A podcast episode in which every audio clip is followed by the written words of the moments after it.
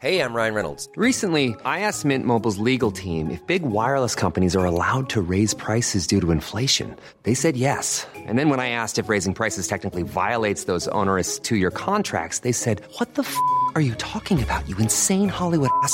So to recap, we're cutting the price of Mint Unlimited from $30 a month to just $15 a month. Give it a try at mintmobile.com slash switch. $45 upfront for three months plus taxes and fees. Promo for new customers for limited time. Unlimited more than 40 gigabytes per month. Slows. Full terms at mintmobile.com.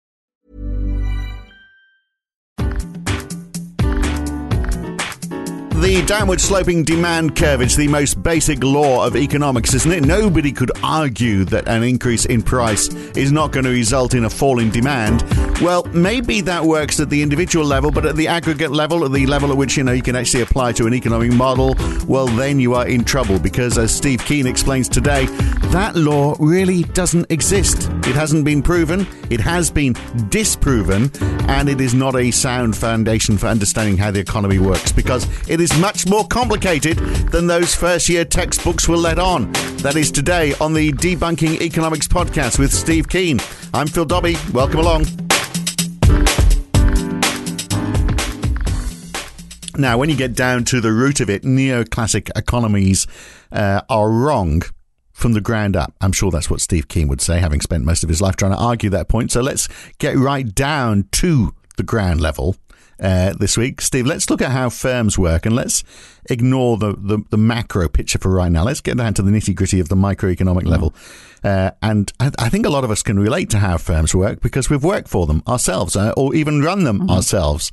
Uh, So let's start with uh, the demand curve. You know, that graph that shows the relationship between the price of a good and the demand for it. Uh, economists even call this a law which means we can't dispute it, presumably, otherwise we'll go to prison.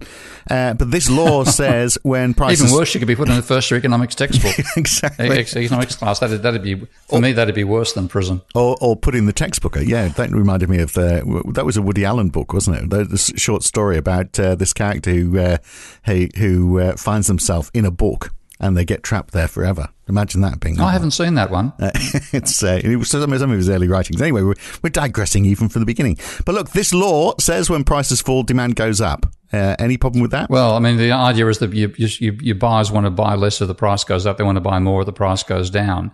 And like, there's, there's a certain real world logic to that. I mean, you know, we, we're all uh, looking for specials and you go and buy a special when a special happens. And if something gets to be cheaper, then you can afford more of it in your budget. So you're more, you're more likely to buy more of it. Um, but the, the funny thing is this demand curve, which is such an essential part of mainstream economic theory, can't be derived from mainstream economic theory.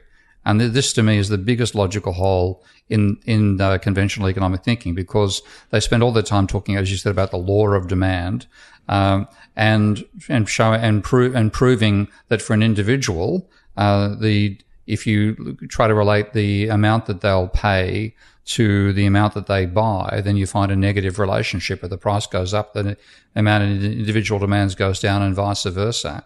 But when they try to derive that at the level of a market, and of course, to derive a market demand curve, you've got to consider not just an isolated consumer, but every consumer in the country. Uh, that's your market. Uh, when you do it that way, and they try to show uh, that increasing, a decreasing price will increase demand, the theory fails. Even at the individual level, though, you'd you, you'd be thinking, well, it's not going to work. I mean, if the if the price of pizza falls, I'm, I'm I, I might eat a bit more pizza, but I'm, uh, there's going to be a, a ceiling on that, irrespective of the price, isn't it? You know, and then you've Well, they do talk about the the theory just or the elasticity of demand. So they'll say there are some things where the demand is quite price inelastic. For example, I imagine Texans are realizing the electricity demand is fairly price yeah, inelastic. well, they, right they would now. have done, wouldn't they, a few weeks ago when they were having those big storms? Absolutely. Yeah, ten thousand dollars a kilowatt. Um, so yeah, the uh, you, there are some things you simply can't do without for any sustained period, and you'll pay anything to get your hands on it. Uh, you won't you won't do that uh, in normal times, but if there's a shortage, then bang, you've got to have it or you die.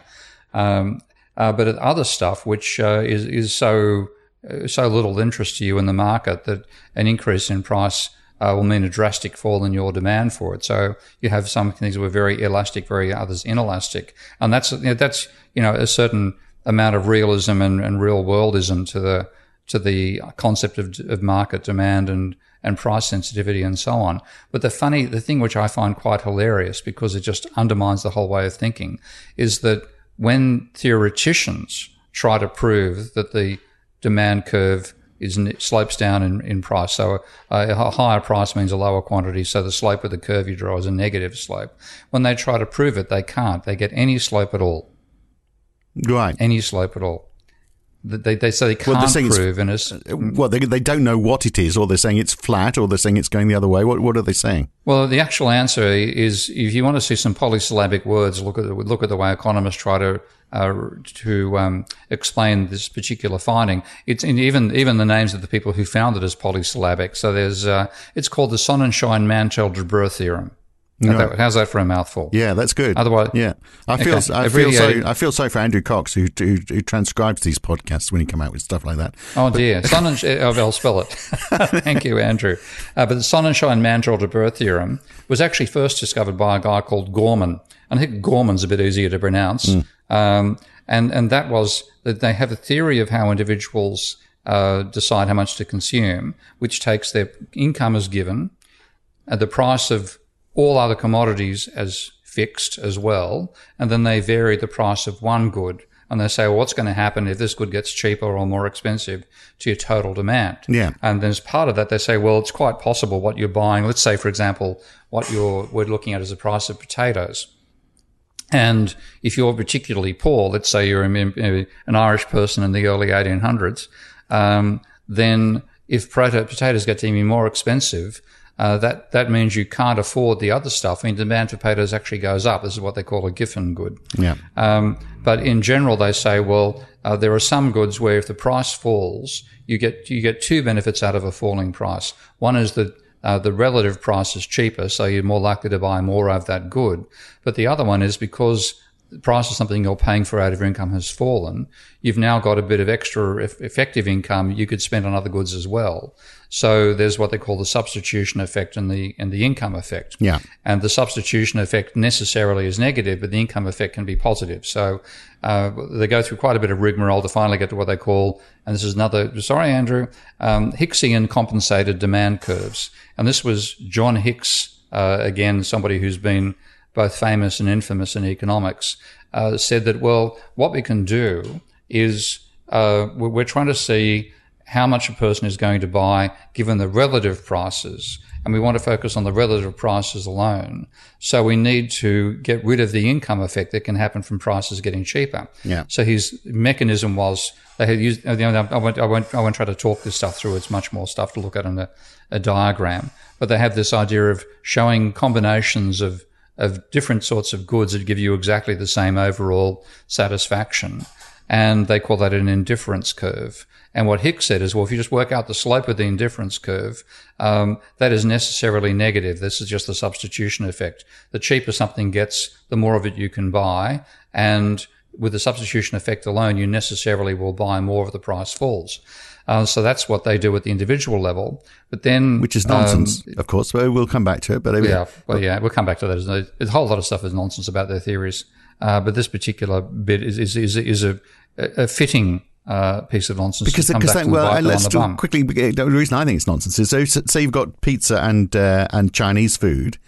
Then, mm. uh, if the price of pizza falls, then relatively speaking, the price of uh, of the Chinese food is increased. And mm. so the so that by that logic, then I'd say, well, okay, that makes the Chinese food seem more expensive. Therefore, I'm going to eat less Chinese food because pizza prices mm. have fallen. But what happens if I actually quite like Chinese food and I've got more money because I'm not spending as much on pizza?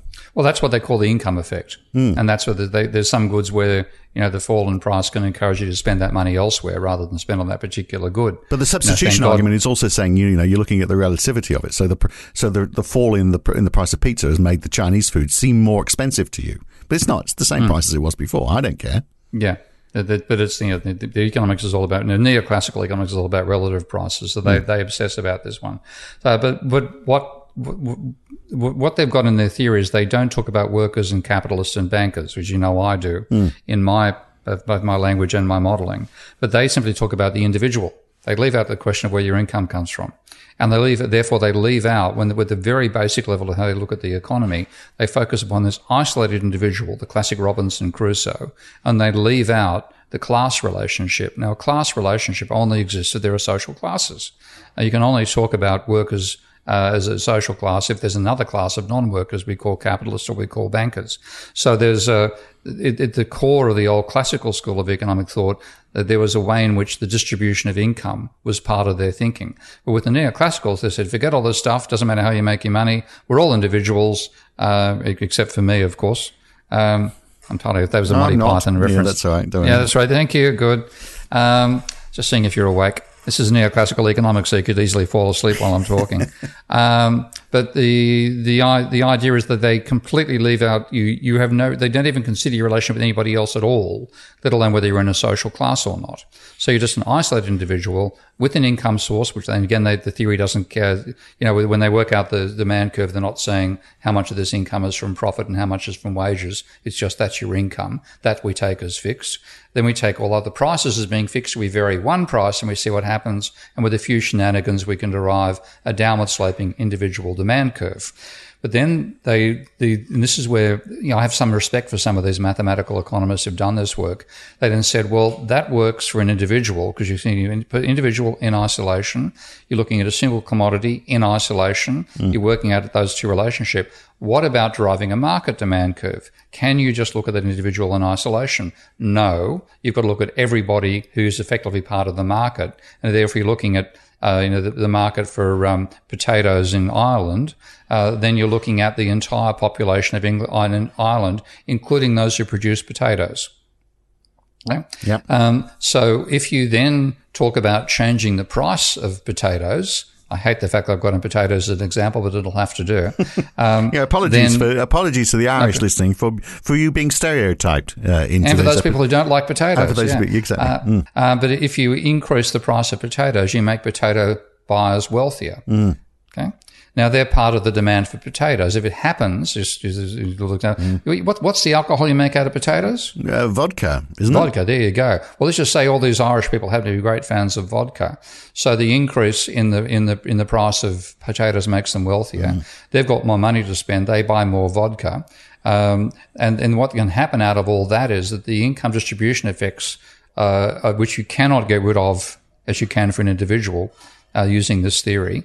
Um, that income effect can outweigh the substitution effect, and the increase in price for potatoes can cause an increase in demand for potatoes. And the, the way the way that if anybody's done economic theory and they've suffered through working out indifference curves, the way that I make the, this the point about this is they they to get the idea of a downward sloping demand curve, they treat the point on the vertical axis, which is where your income and all the goods turn up, as fixed. And then they change the angle of the line you can draw from there to how, if you spend all your income buying potatoes, how many potatoes could you buy? That's the number on the x axis. So that varies as you change the price of potato. The vertical one remains fixed. With a few shenanigans, you can guarantee you get a downward sloping demand curve for potatoes. But once you say the income is changed and affected by the change in relative prices, that fixed point on the vertical axis becomes mobile. And therefore, the, the when you start doing all your attempts to join up and, and draw an overall market demand curve where some people's demand's going up and others is going down, that point can go over the No. should I swear again? All the, over the place. And you can get any curve you can draw, which can be, which is a curve where, uh, rather than being a downward sloping demand curve, you get a curve which can be, you can draw by running your ping- finger along the page in one direction, never uh, crossing back on your path and never intersecting. And that, that can be a demand curve. And it's in, in, in mathematical terms, any continuous function. And that's the word they use. So what's is a the so what's the curve. law then at the end of all Now- of this then? So the law is so I was going to say there the, ain't so no the, law. the law There is no- that it's uh, lawless. uh, demand falls as the price goes up unless it doesn't. Is that we can say that, can't we? That would be about as much as we can say. Well, no, you can say demand falls as the price goes up unless it rises. Or stays the same.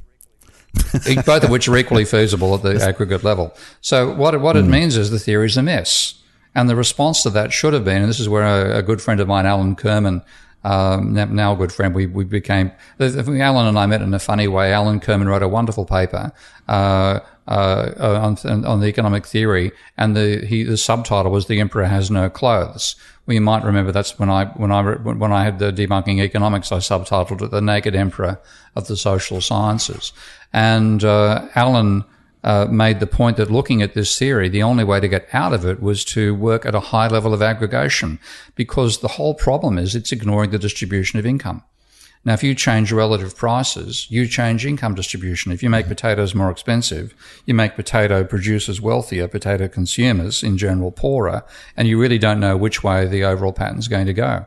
The only way to be able to get a definitive answer out of it is to include social classes in there and to say, you know, even in terms of like industrial structure as, as well, of course. But even they're not fixed. Um, they, they're going to be changed it- by it- the by the model as well as people Yeah. move from one one Yeah. class to another as they become wealthier because potatoes have gone up. So Yeah, but there's not, there's not there's less social mobility Mm. between classes than you might expect, or maybe, maybe as much as you would expect.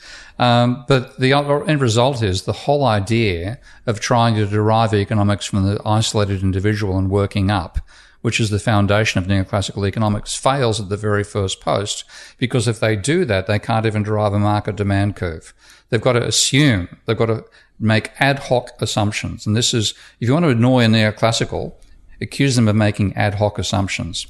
And they'll say, oh, no, we don't. We're, we're pure theorists. We go back to the foundations drive everything from, um, what are they, think they call it fundamental parameters. They'll use terms like that.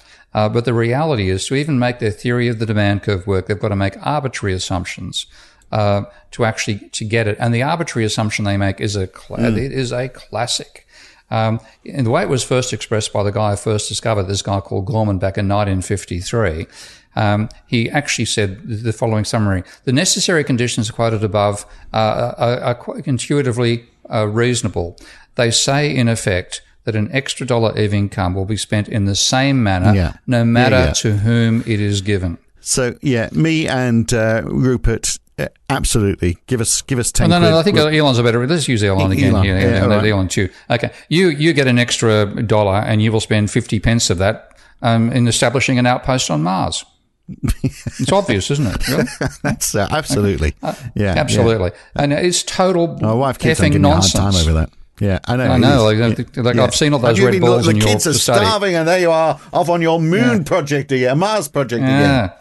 Yeah. So it, it is crazy. It is simply crazy. They, they, they simply, this is what neoclassicals do all the time. They reach a logical impasse and they leap over it with, with a ludicrous assumption, um, which they are happy with because it means they don't need to worry about it anymore, but it makes a travesty of their whole theory. And then yet on they continue.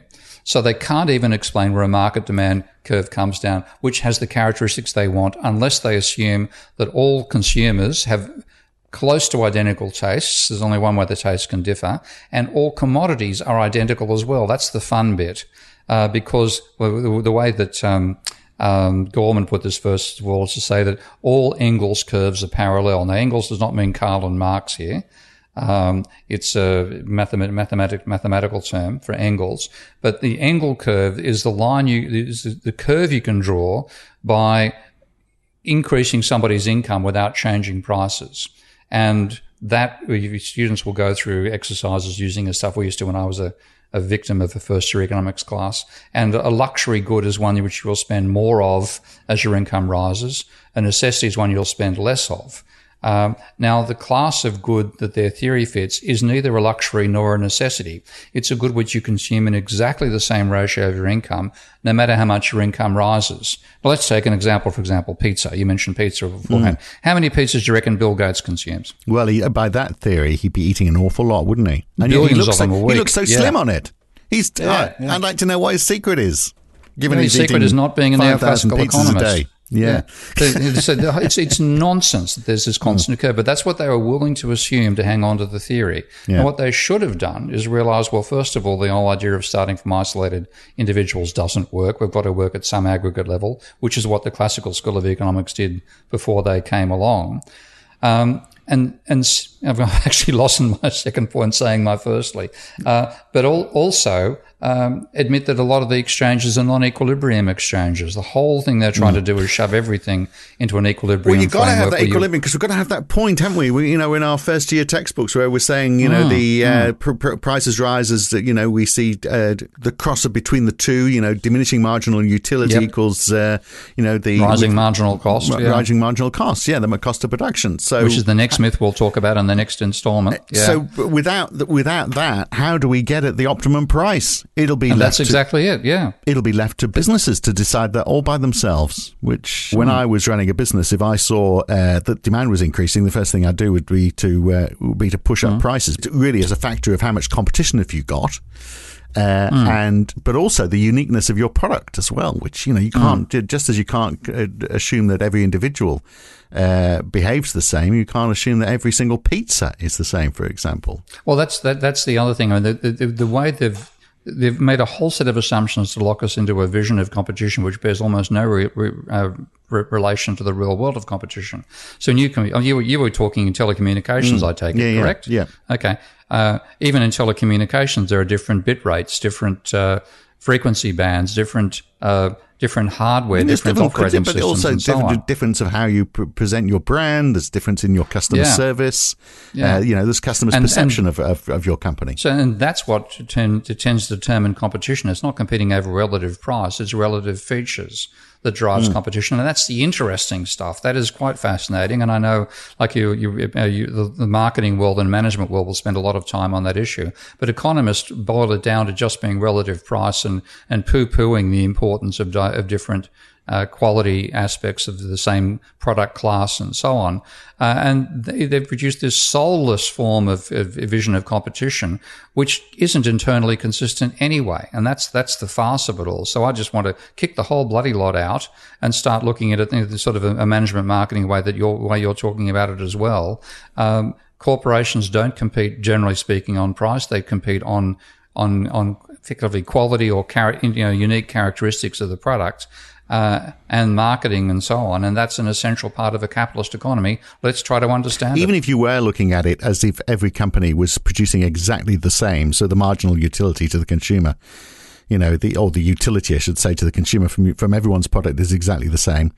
You're going to have different sized firms, aren't you, within that industry, all with you know different costs of production. So, uh, so you know that supposed supply and demand curve is going to cross at the the wrong place for, for many companies. Well, that- that's the thing to talk about. That That- That's a a, higher cost of production. that's a, that's a talking, topic for the next topic. We're talking about the demand curve today. But yeah, all these, all these things, um, that are an essential part of the real world are assumed away by neoclassical economics. And what they've done is assume away the interesting stuff, the stuff that actually gives you change over time. So like in, in terms of, of competition, how do you get new products coming about? Um, what, what, what, what, what is Lamborghini famous for? Making cars, not toasters.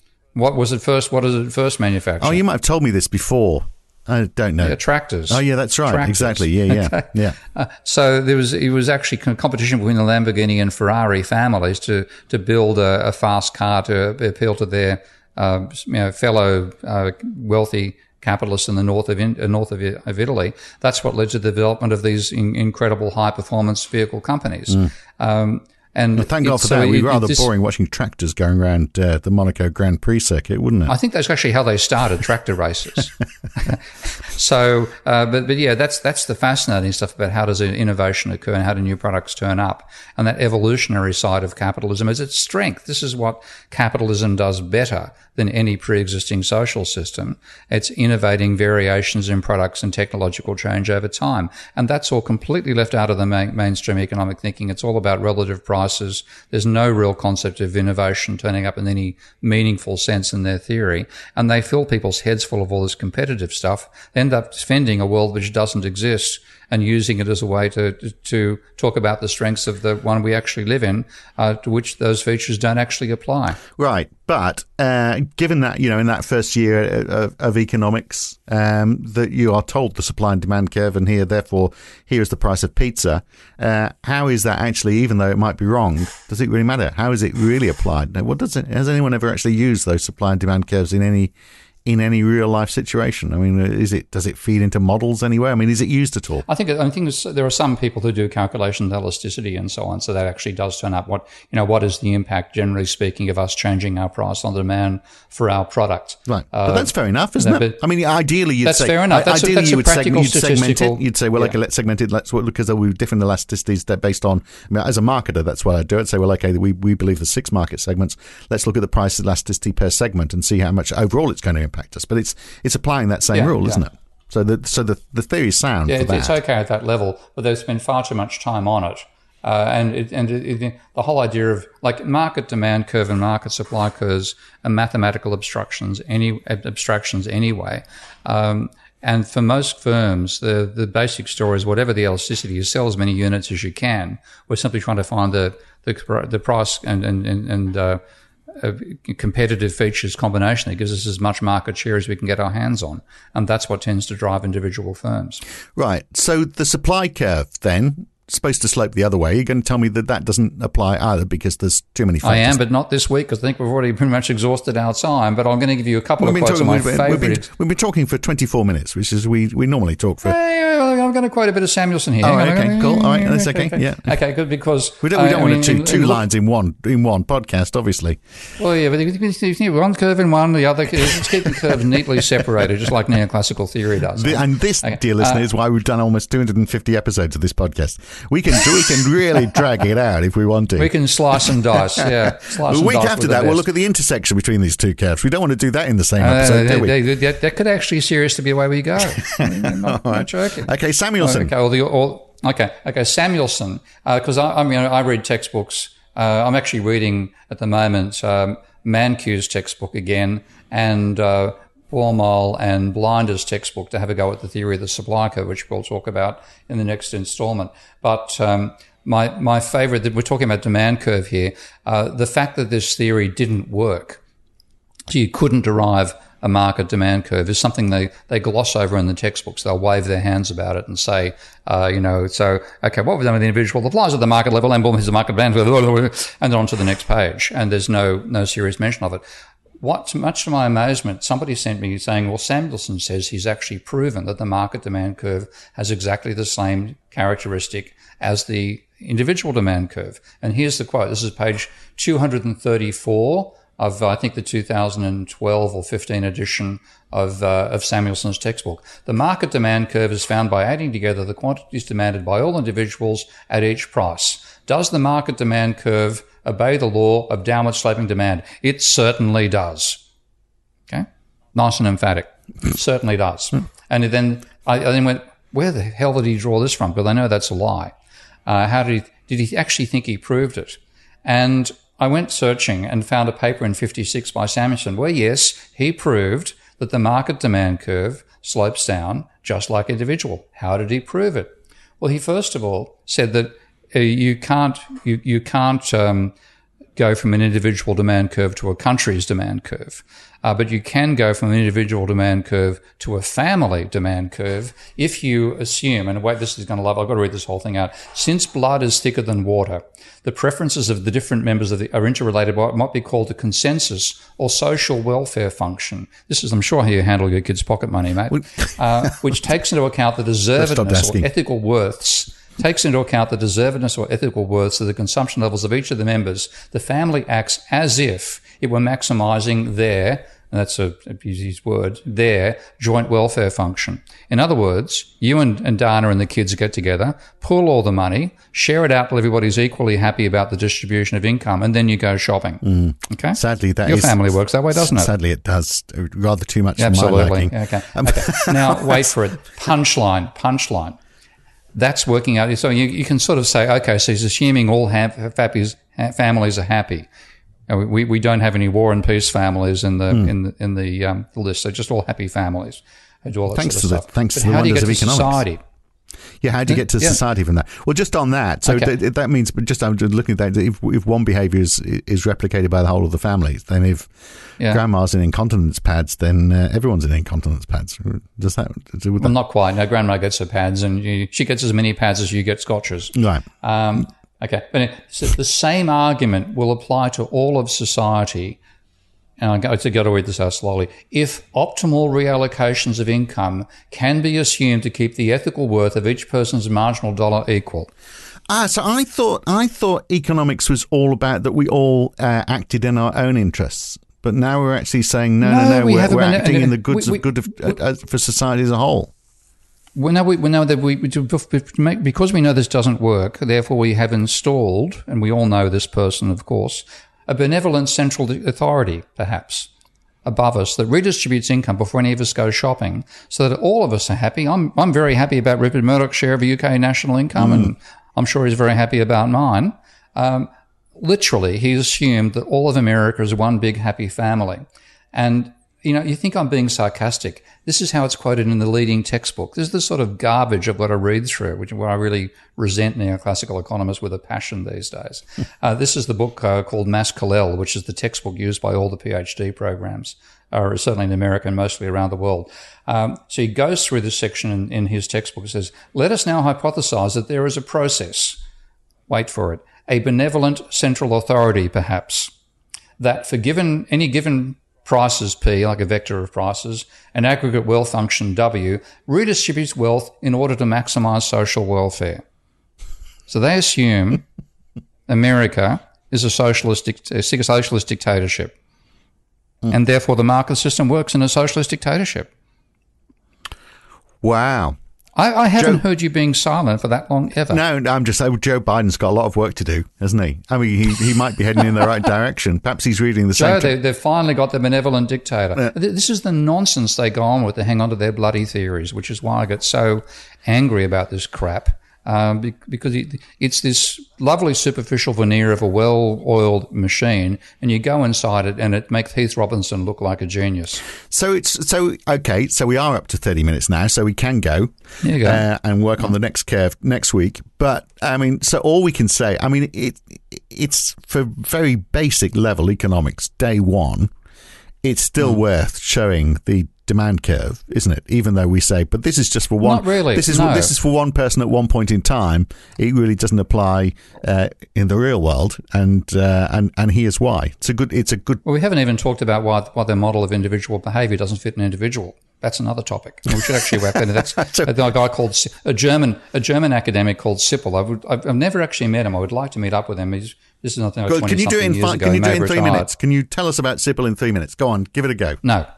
Oh, yeah, well, okay. The, basically, Sippel tried to prove the theory of the individual consumer to his class. He had a class of, I think he had a, he had a, a, a tutorial group of about 12 people and then a, a large group of about 35. And he decided to do an experiment testing the theory of, of consumer behavior, which was due to Samuelson, by the way, called the, uh, the, the uh, theory of re- revealed preference. And Samuelson, people were attacking the whole idea of the, the way he uh, is again Samuelson's invention of indifference curves to represent taste. So you work out this combination of goods to which you're indifferent, and that gives you a, a set of points where you get the same utility. So if you change your relative price and stay on that curve, you you feel no you you no, no better off or worse for changing your consumption. Uh, and people say, well, you, we can't see these things. And Samuelson, said, aha, we can reveal them by asking people questions that show whether they're on the same indifference curve or a different one.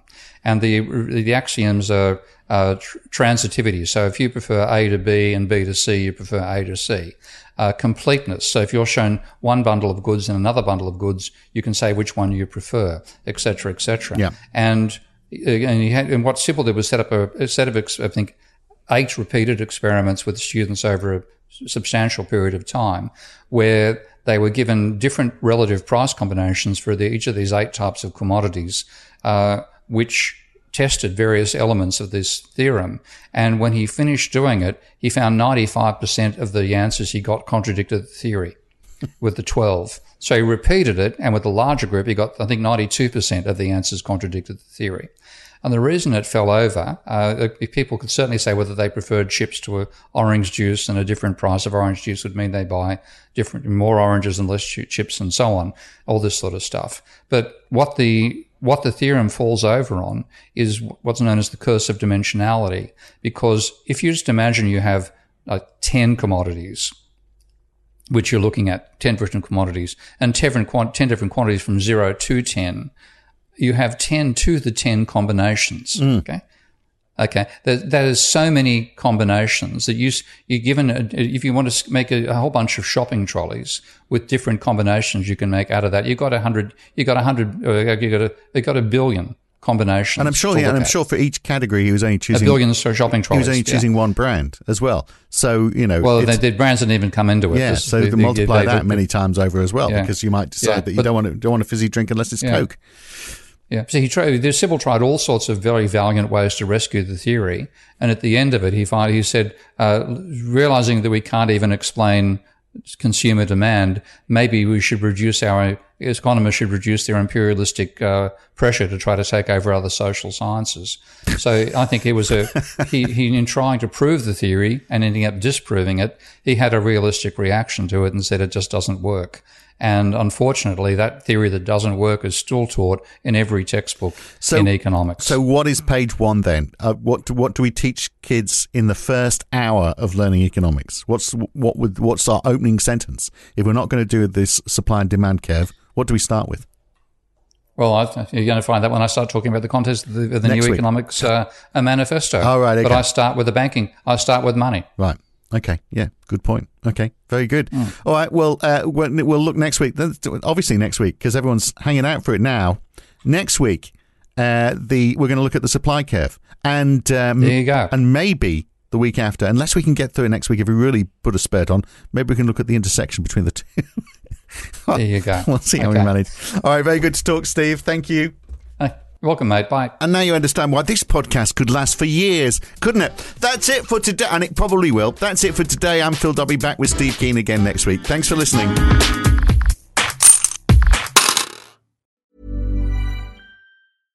Mom deserves the best, and there's no better place to shop for Mother's Day than Whole Foods Market. They're your destination for unbeatable savings, from premium gifts to show-stopping flowers and irresistible desserts. Start by saving 33% with Prime on all body care and candles. Then get a 15-stem bunch of tulips for just $9.99 each with Prime. Round out Mom's menu with festive rosé, irresistible berry chantilly cake, and more special treats. Come celebrate Mother's Day at Whole Foods Market.